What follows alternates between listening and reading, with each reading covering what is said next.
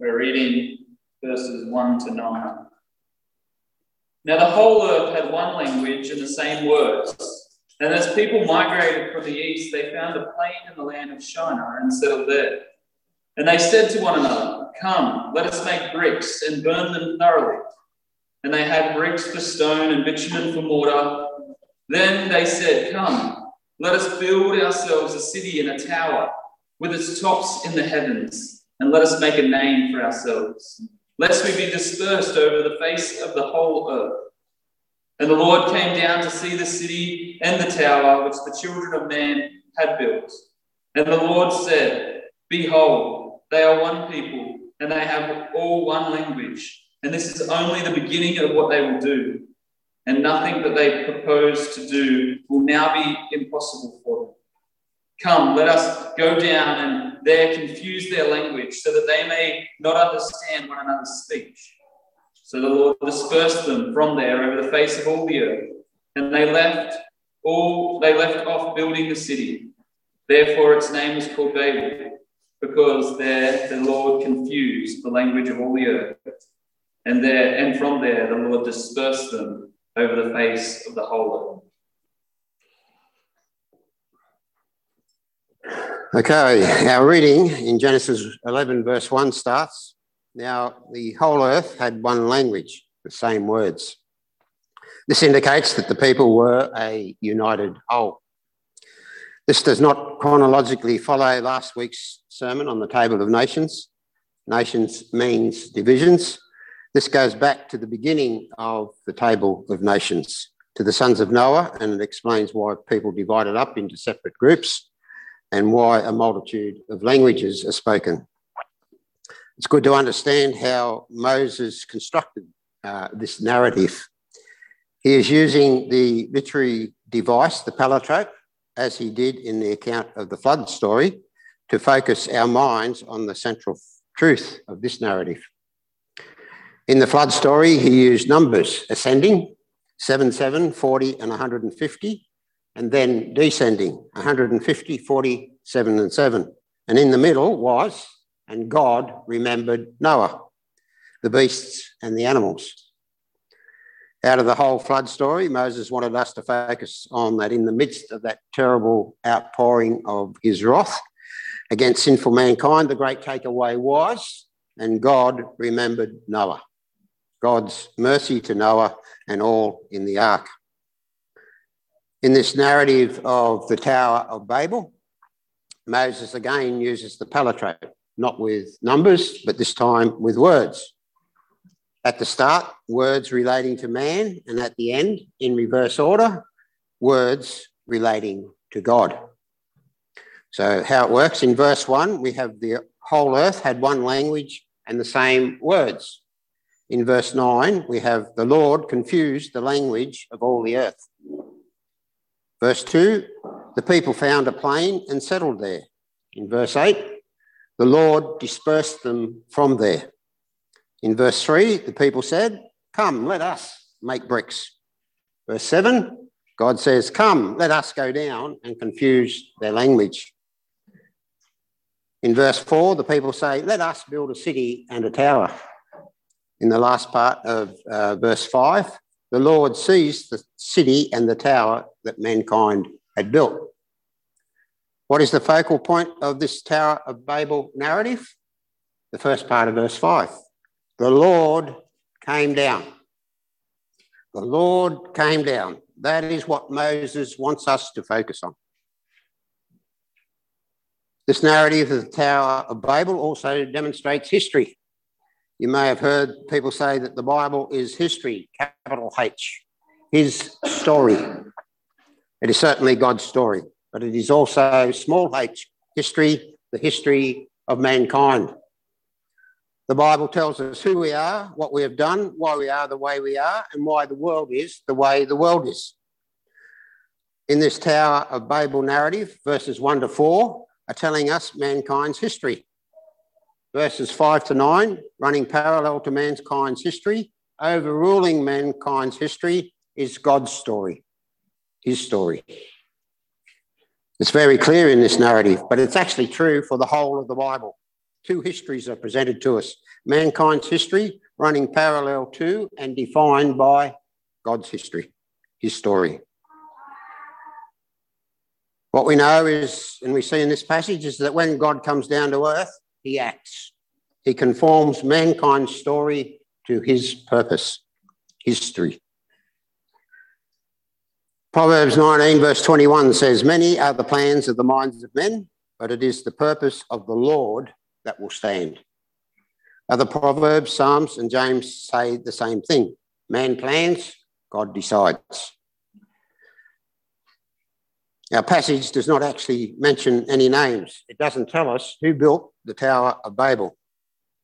The passages before and after are lists of names. Before, in chapter 10, is Noah's descendants by his three sons. Following this Tower of Babel narrative is an expanded commentary of Shem's descendants. Babel is a bridge between these two lists. This narrative helps us to explain the table of nations and the singling out of Shem's line. They also link directly back into Babel, informing us about Babel. So, a little bit of revision of the descendants of uh, Noah in a table of Ten's nation, only two are singled out.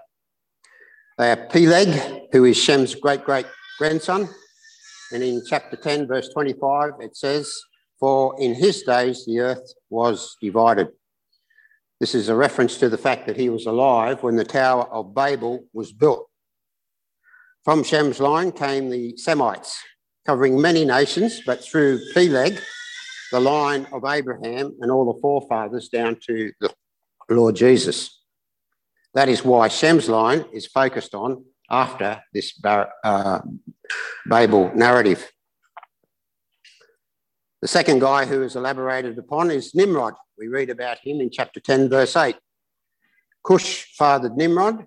He was the first on earth to be a mighty man. He was a mighty hunter before the Lord. Therefore, it is said, like Nimrod, a mighty hunter before the Lord. And Then it goes on to list the land that he had authority over.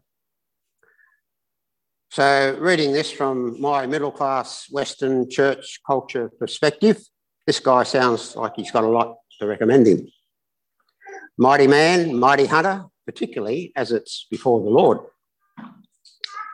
However, he was the grandson of Ham, who committed grievous sin against his own father Noah.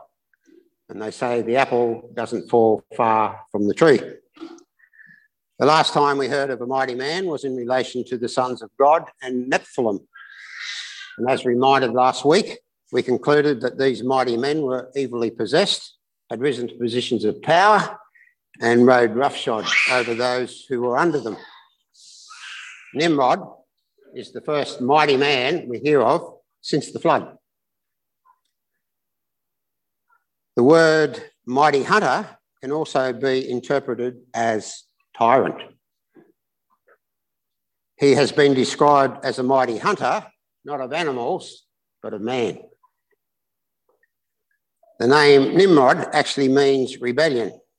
All these coincidental names are pointing to him being a tyrant in rebellion against God and his fellow man.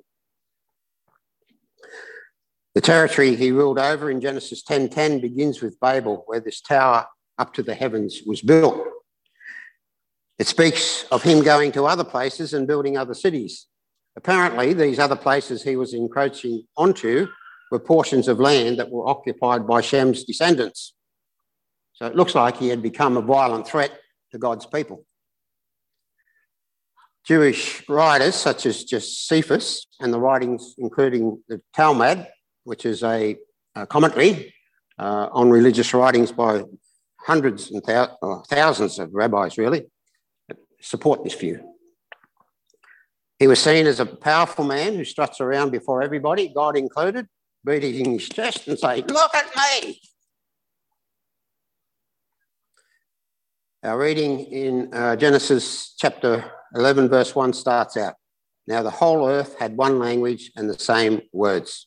This shows the initial unity between Noah and his sons. The unity started to unravel with Noah. him being assaulted by his son Ham. Couple of generations pass and we come to Peleg and Nimrod. It's doubtful that it has remained a unity of cooperation, but has become a cooperation by coercion, indicated by Nimrod taking over Shem's descendants' territory. Surprised? We all experience life in families, with everyone having a fallen nature inherited from Adam. Some branches of our families get along, others are always skirmishing, if not at outright war with each other. Some family members are timid and others are bold. The bold nearly always exert influence over the timid. It appears Nimrod has become so bold that he has de- developed a fearsome reputation and has greatly extended his sphere of influence. He'd become a tyrant. How do you get sinful mankind to be united, to cooperate, to work together? You force them to do it. Every communistic country has a dictator and a supporting power structure. Re education camps in China are forced labour camps. President Xi is a mighty Nimrod. Now, Nimrod wants recognition as to what a mighty man he has become. He calls his family and his cronies together and they decide to build a city, an impressive tower, a monument to him and his family.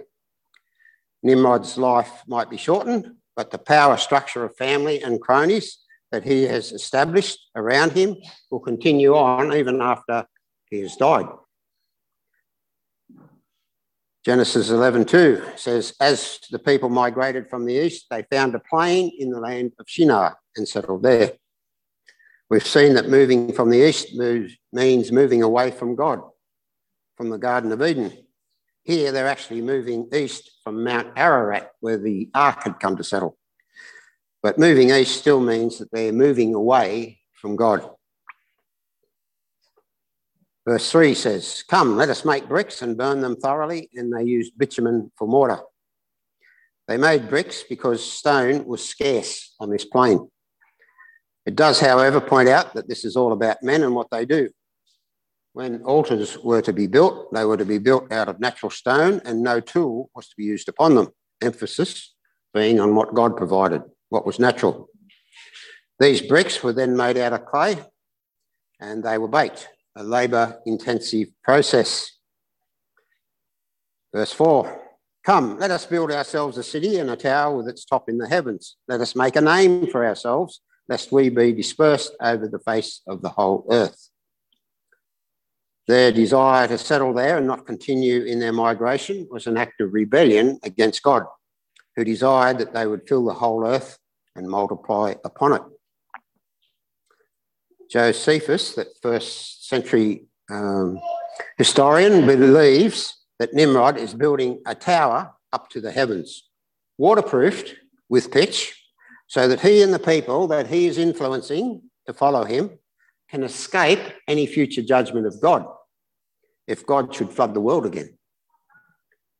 Other writers see this tower that it pierces up into heaven so that they can kill God. The belief is Nimrod, the tyrant, is saying to the people, if you want to be truly happy, follow me. I'm a great man. I have a plan to outwit God's judgment with my tower into the heavens. We don't need God, He is redundant. We can build a megacity with skyscrapers. We can all live together under my rule and we'll take care of each other, and life will be truly great without all of God's demands upon us. We'll all have a great time. Life will be wonderful. This is the philosophy of our culture. That's what people want. So they abandon God and embrace the lifestyle sold to them by men. God has effectively been killed off in their minds. I once flew over Myanmar from Yangon to Mandalay, which is on the floodplain of the Irrawaddy River. You could see the land all divided up, and on the larger sized blocks, there were these really exotic towers reaching up into the sky. It was very picturesque. The wealthy landowners were competing with each other as to who could build the most impressive tower, receive the greatest acclaim. Men don't live eight or nine hundred years, but they want to leave a legacy. They want their names to be great. The pharaohs wanted to be remembered. Their legacy was the pyramids. Architects want to be remembered by the buildings that they designed. Donald Trump by the tower that he had built and he plastered his name all over. Is Mr. Trump's tower his legacy? Men want to have sons so that their family name will continue. In Genesis chapter 12, verses 2 and 3, God says to Abraham, I will bless you and make your name great. The only truly great names are those made great by God. Our greatest claim will be that we were called the children of God, that our names were written in the Lamb's book of life. The last part of verse 4 expresses a fear these mighty men have, lest we be dispersed over all the earth. Why is this their fear? Well, the passage doesn't say. But my guess is if the people are dispersed, then the number of folk that mighty men have influence over and can exploit is much less. Some people thrive on power, take away or reduce uh, that power or the people that they can exert it over or the people that they can exploit, and they become small in other people's eyes, but they also feel small in their own eyes. Their name means nothing anymore to them. They feel worthless unless they are the centre of attention, the head of the parade, the mighty man. Mr. Trump was reluctant to leave office when it was clear that he had lost the election. It hurt his pride. He refused to acknowledge it as truth. It's been rigged. It's a lie. That was his claim. Men's whole sense of self worth can be tied up in their ambitions and the image of them as a mighty man that they project restrict this and they are belittled and shamed. You see this with leaders all the time. Verse 5 The Lord came down to see the city and the tower which the children of men had built. Imagine the condescension in this. God, the creator of the heavens and the earth, and all that they came, coming down to look at this construction of mud brick and tar that mankind was producing to glory in, when the handiwork of God was all around them. Glorying in mud brick and tar, when the glory of God is all around. How foolish is that? This is the foolishness that all mankind have fallen into. How does anything that man has done compare with anything that God has done? How foolish to think that there can be a comparison. Yet that's what we do when we ignore God, go our own way, do our own thing, take charge of our own lives. We would rather grovel with mud and tar than partake in the splendour of God that is there for us to glory in. We do this individually, we do it collectively. We join with others willingly, or maybe we are coerced into it. That coercion can be subtle or can be overwhelmingly brutal. The most subtle con- coercion is social pressure. Everybody is doing it, having a good time. I want part of that, just a bit of fun. What harm is it, hey? So we turn from the eternal God to seek transitory, momentary pleasure. Coercion comes from the workplace. You must conform to the ethos of the workplace. If you don't, you won't advance get promotions or pay rises, and you could even be sacked. So you conform. That's the way to get ahead. Coercion comes from the government. Australia has a very good government, but we are coerced by the government into doing many things that we wouldn't choose to do. Paying taxes, obeying the speed limit, wearing a mask in a pandemic. Otherwise, we could be fined or imprisoned. In other countries, the coercion is greater. Arrested on false charges in prison, just suddenly disappear. In China, put into a re education camp until you comply and sprout government policy. Under constant electronic surveillance, basic privileges given or withdrawn with your compliance or lack of it. In Myanmar, the ruling generals send the army out, shooting men, women, boys, and girls. Used to be Buddhists killing the Muslim Rohingya. The excuse, they're not of us, they are foreigners, but now it's their own people.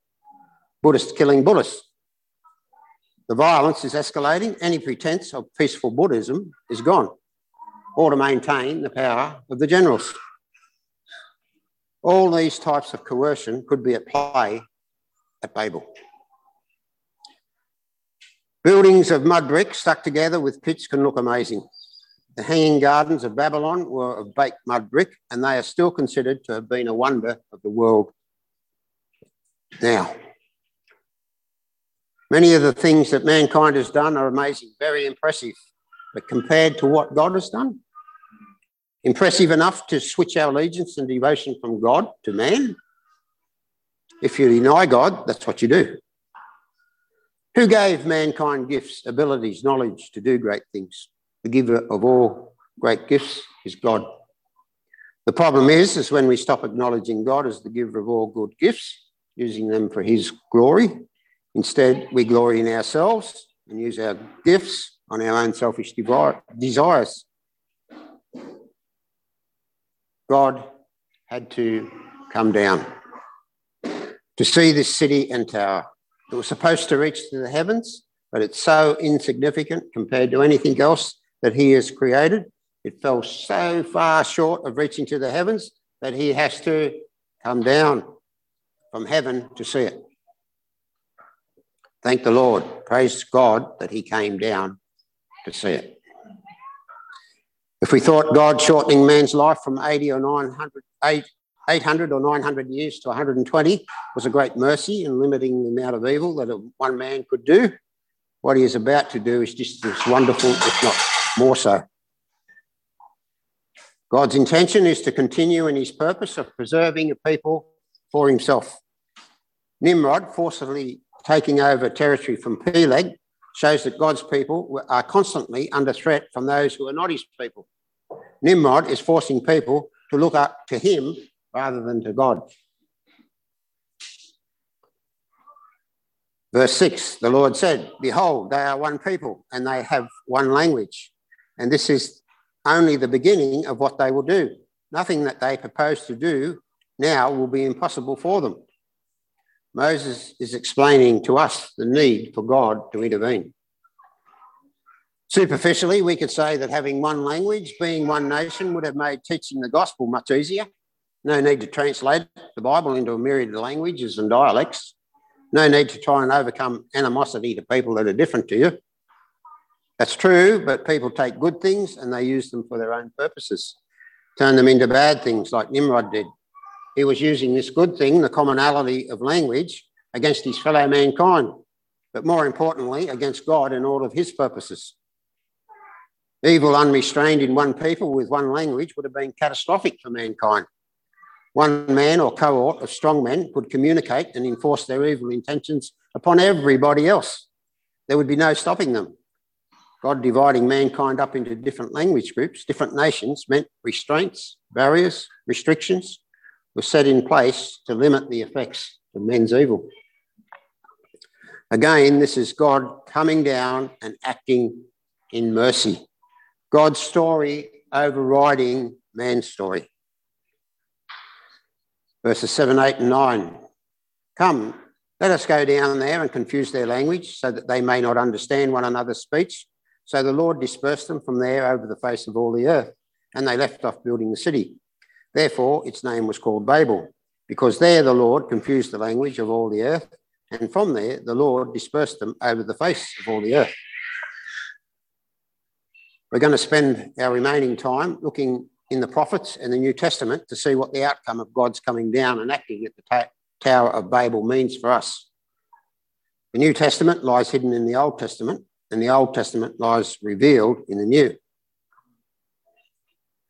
In verse 5, God came down, he saw. And now in these verses, 7, 8, and 9, he acts. He confuses their language. We're not told how he does it, he just does it. We see as soon as that they couldn't communicate, all cooperation ceased. They left off building the city. When they stopped cooperating, they moved away from each other. They dispersed. They had feared to do this because it makes men small and God great. Men gather together. When they do gather together, they become filled with bravado and they encourage it in each other. Egos get inflated. They measure themselves against each other and then they carry on in foolish, dangerous, chest thumping ways. Disperse men so that they're alone and they feel small, insignificant by the presence of God all around them in His creation. They stop using each other as a measure to measure themselves against, and they become overwhelmed by the power and majesty of God's handiwork, even if they refuse to acknowledge God Himself. You put one or two people out in the wilderness, and they become overawed by how insignificant they are, being singled out alone. They are now suddenly dependent upon insignificant each other, and they may even cause them to cry out to God. People often cry out to God in such a situation. God will achieve his purpose. He does it collectively with the whole of mankind, and he does it individually with each one of us. We can cooperate with his desires for our lives, or we can resist him. If we resist him, he will act, coming down and changing the circumstances of our life to suit his purposes. That is a hard and painful part to walk. If life is hard and we're constantly being frustrated, we may conclude that God is actively involved with us and praise Him for it.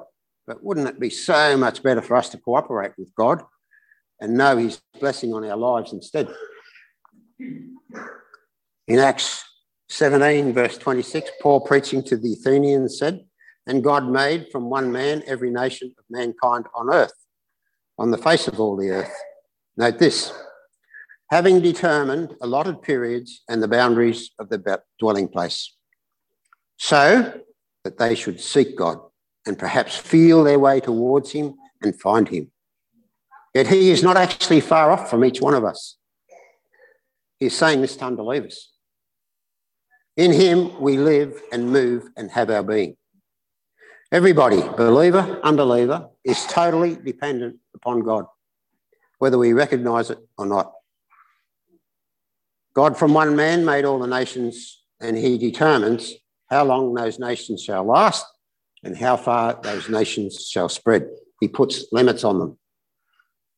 That is the purpose, is so that mankind may seek God, perhaps feeling their way towards him. How often has bad authority, bad government made you cry out to God? It's amazing how God is working, but there are more ways in which being and individual nations benefit us. Romans 13, verse 1 says, Let every person be subject to the governing authorities, for there is no authority except from God, and they that exist have been instituted by God. Their purpose is to keep order in society. Without government authority and the order they instill, everybody would be doing their own thing, just like before the flood, and the world would descend into total anarchy. What God is saying that even bad government is better than no government. We have bad governments because all men have Adam's fallen nature, and men do abuse their position and power. But God will decide how long they will be in power and what era, area of influence they will have. He raises up and he casts down. God uses nations to keep a check on other nations they do this through diplomacy, through sanctions, by threats of war, and by war itself. God uses sinful nation against sinful nation for his purposes. What we're seeing is that God, from the very beginning, is raising up a people for himself. We see it in him choosing Seth's line over Cain. We see it in God choosing Shem's line out of Noah's three sons.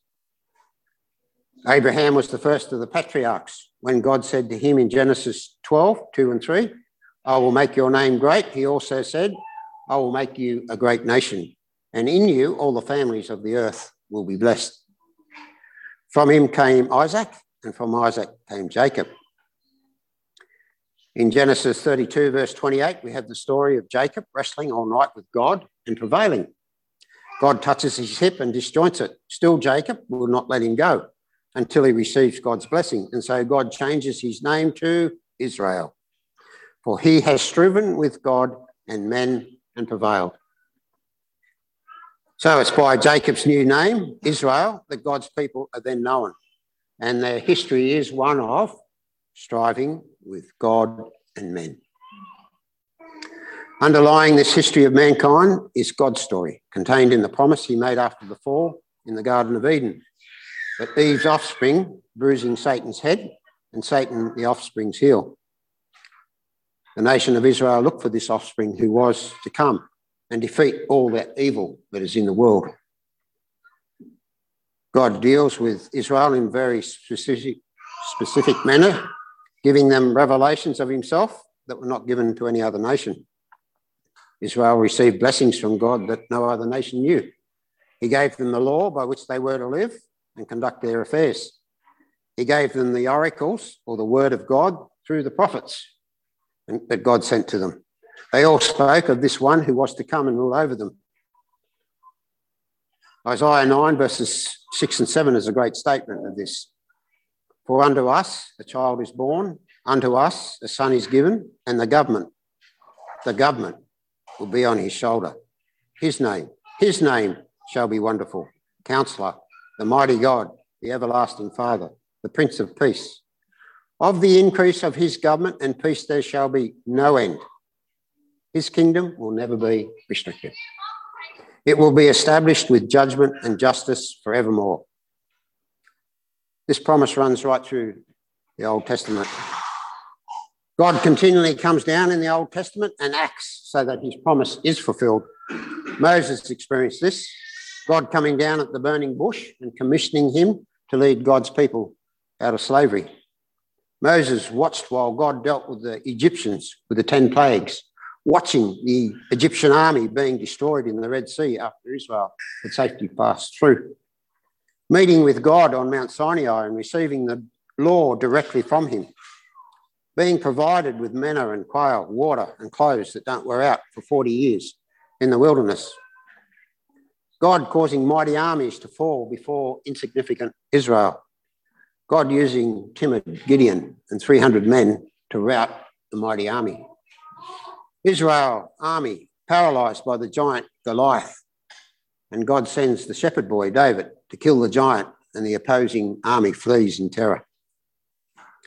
An enemy army encamped against terrified Jerusalem, and God sends his fear into that army in the middle of the night, and they rise up and flee, leaving all their equipment and baggage behind.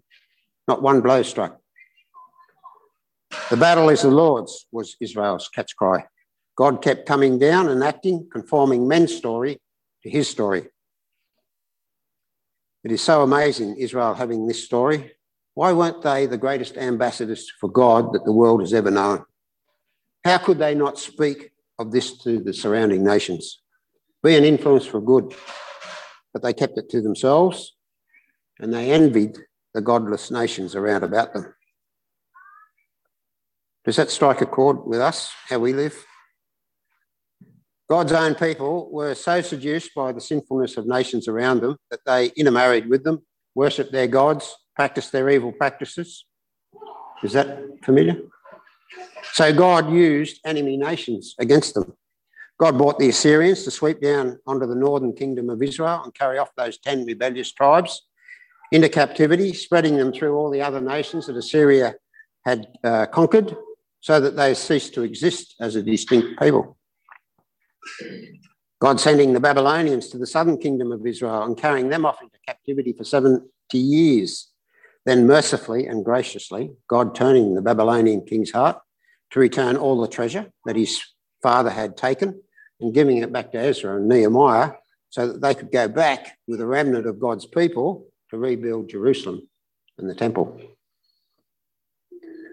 The greatest, most magnificent way God comes down and changes the world is through the womb of an unknown virgin, Mary, the humblest of maidens. God chooses the foolish things of the world to confound the wisdom of the wise. The baby is born in a stable. Laid in a manger, wise men come and worship him. This is the promised Prince of Peace, on whose shoulders the government will rest. Mighty God comes down to this earth and he comes as a baby. A baby named Jesus who would save his people from their sins. What foolishness is this? How those who are wise in their own eyes are confounded. What can a baby do? He did what they could not do, what you and I cannot do, and that is live a life that is pleasing to God. A life in perfect obedience in word, thought, and deed to God and His law. And then it gets crazy. John 1:11. He comes into his own, but his own receive him not. His own don't recognize him. This one they've been waiting thousands of years for. He comes, but they don't know him. They reject him. They've misunderstood their own scriptures. He hasn't come to make Israel mighty, a physical military nation, a great earthly kingdom. He has come to establish God's kingdom here on earth. Jesus came saying, The kingdom of God is at hand.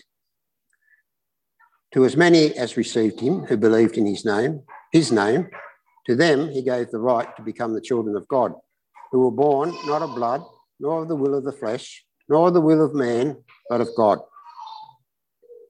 God is spirit. This is a spiritual kingdom. This kingdom is like no other. The ruler of this kingdom is like no other. He doesn't rule by coercion and force, rather, he draws us to himself by bands of love. He woos us. He says, Come to me, all who labour and are heavy laden, and I will give you rest. Take my yoke upon you. Listen to how he thinks of himself. Learn of me, for I am gentle and lowly in heart, and you will find rest for your souls. For my yoke is easy and my burden is light. Jesus said, I didn't come to be served, but to serve and to give my life as a ransom for many. What type of ruler is this? A ruler who is gentle and lowly of heart, whose yoke and burden is light and easy, a ruler who gives rest and who serves you, a ruler who dies to redeem his people. Isaiah 53 says he was despised and rejected by man, a man of sorrows and acquainted with grief, and we hid our faces from him. How shamefully we treat him. Yet he bore our griefs and he carried our sorrows. We esteemed him stricken, smitten by God, and afflicted. He was pierced for our transgressions. He was crushed for our iniquities. Upon him was the chastisement that brought us peace. With God and with his wounds, we are healed. How different he is to the mighty men of today, the Nimrods of the world. Despite our shameful treatment of rejecting him, hiding our faces from him, not wanting to look to him or know him, despite that, how great is his love for us? Dying, being smitten, afflicted, pierced, crushed, chastised by his own Father. He willingly suffered this in our place. And God willingly poured out his wrath upon him so that we might be forgiven of our sin and rebellion. All this took place on a Roman cross and was instigated by Jewish leaders. That is human history. But it is God the Father whose righteousness and holiness required it. And it was God the Son who willingly suffered it in our place. That is God's story, his story. What foolishness is this? Who is this God that would do that? It is the God of Abraham, Isaac, and Jacob, their forefathers. This is their history, but they don't know it because they, like sheep, have gone astray and each one has turned into his own way. God's kingdom is not of coercion, suppression, and cruelty. God's kingdom is of peace. It's of peace because Jesus, by the Holy Spirit, gives us a new birth, a new heart, a new mind, a new outlook, a new nature. He alone can work this miracle in the depths of our souls. Jeremiah says of God, I will put my law in their inward parts and write it on their hearts. This new nation is not like any other kingdom. It doesn't have police, law courts, and judges to force obedience upon its subjects. Obedience comes from within them. This new kingdom transcends every other kingdom, tribe, and nation. They've all passed away Assyrians, Babylonians, Egyptians, Greeks, Romans, Ottomans, British Empire, a shadow of what it was. The great United States of America, not so great anymore. This new kingdom is called the church and it transcends every nation. It's not just Jews, it's people from every tribe and nation and tongue on earth. Jesus said to his disciples, Go out into all the world and preach the gospel. People in the church don't distinguish themselves by their race, their language, their colour, their status, their power, or any other thing. They see themselves as all equal in the sight of God, each one humbled before God as a sinner, saved only by the grace of God. We're all Christians, followers of Christ, fellow heirs with Jesus, children of God. Our race, our nationality doesn't count any longer. God came down at Pentecost and empowered the disciples with the Holy Spirit to preach with great boldness, stand up to the Jewish authorities, risk being put to death.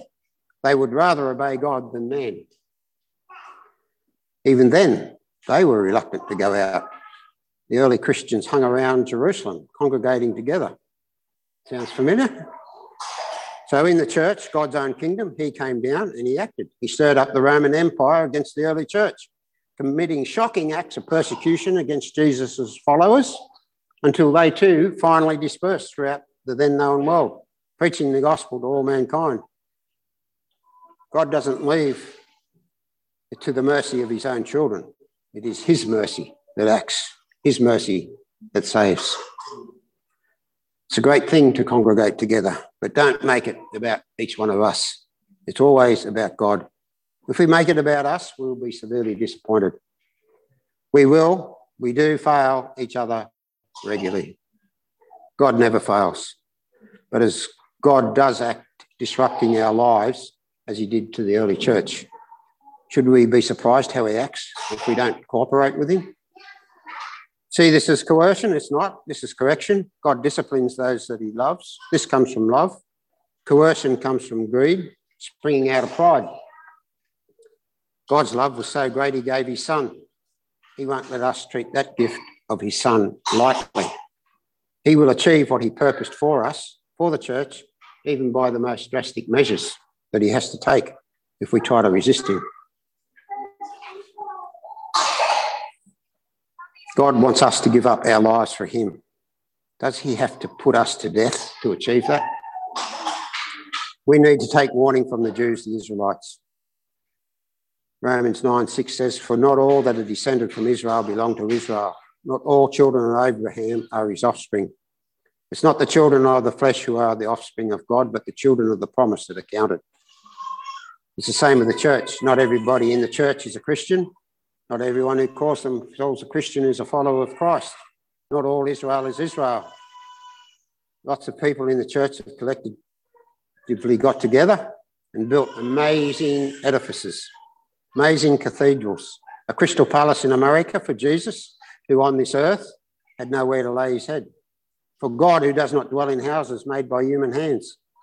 This is for their own egos, to show what mighty men they are. For their namesake.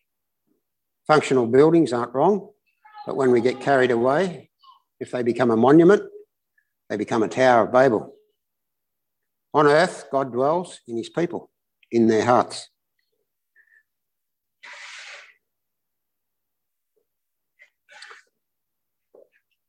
Paul says you can speak with the tongue of men and angels, but if you have not love, then you are a clanging brass and a sounding cymbal. Many talk the talk, but many of us don't walk the walk. Those towers built in the Middle East were called ziggurats, Z I G G U R A T S, not the thing you smoke. And they had often had nothing inside of them except they were filled up with dirt and rubble. The only thing was a little room was at the top with a table and a bed where the God could come and rest and look down on his kingdom. Many of us present very well as Christians, look impressive, but our lives are about ourselves. I expect worldly people to be full of themselves and to be always talking about themselves. That is the most interesting thing they can think of. But I believe Christians who are full of the Lord Jesus Christ should do much better than that. But do we? Is our life a tower, impressive on the outside, looks very religious, but on the inside, it's all about us, full of self and the rubbish of the world. And we sit there on top of all of our pride, taking our ease, looking down of others and thanking God that we're not like them? Or has the Lord come down and acted, turned our lives around from being focused on us and what we do, and now it's focused on Him and what He has done? Have we left off building a tower for our namesake? Our whole desire now is it to see God's name lifted up and honoured. We say that's the case, but is it reflected in our words and deeds? Our conversation reveals who we are about. God came down to Paul on the road to Damascus, this man who could boast about life, a Pharisee of the Pharisee, changed him from one breathing threats and murder to God's people to the greatest teacher and evangelist since the Lord Jesus ascended to heaven. As God acted in our lives, completely turning them around, making it part of his story. The Lord detests all the proud of heart. Be sure of this, they will not go unpunished.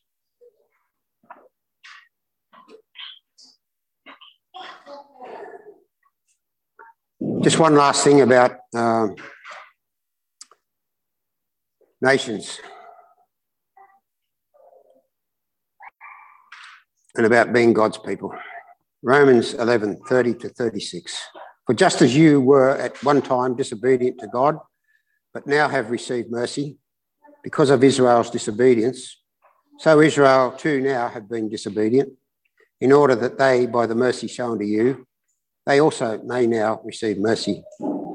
For God has consigned all to disobedience, that he may have mercy on all. You go, what? What? God consigns us to disobedience so that he might have mercy upon us.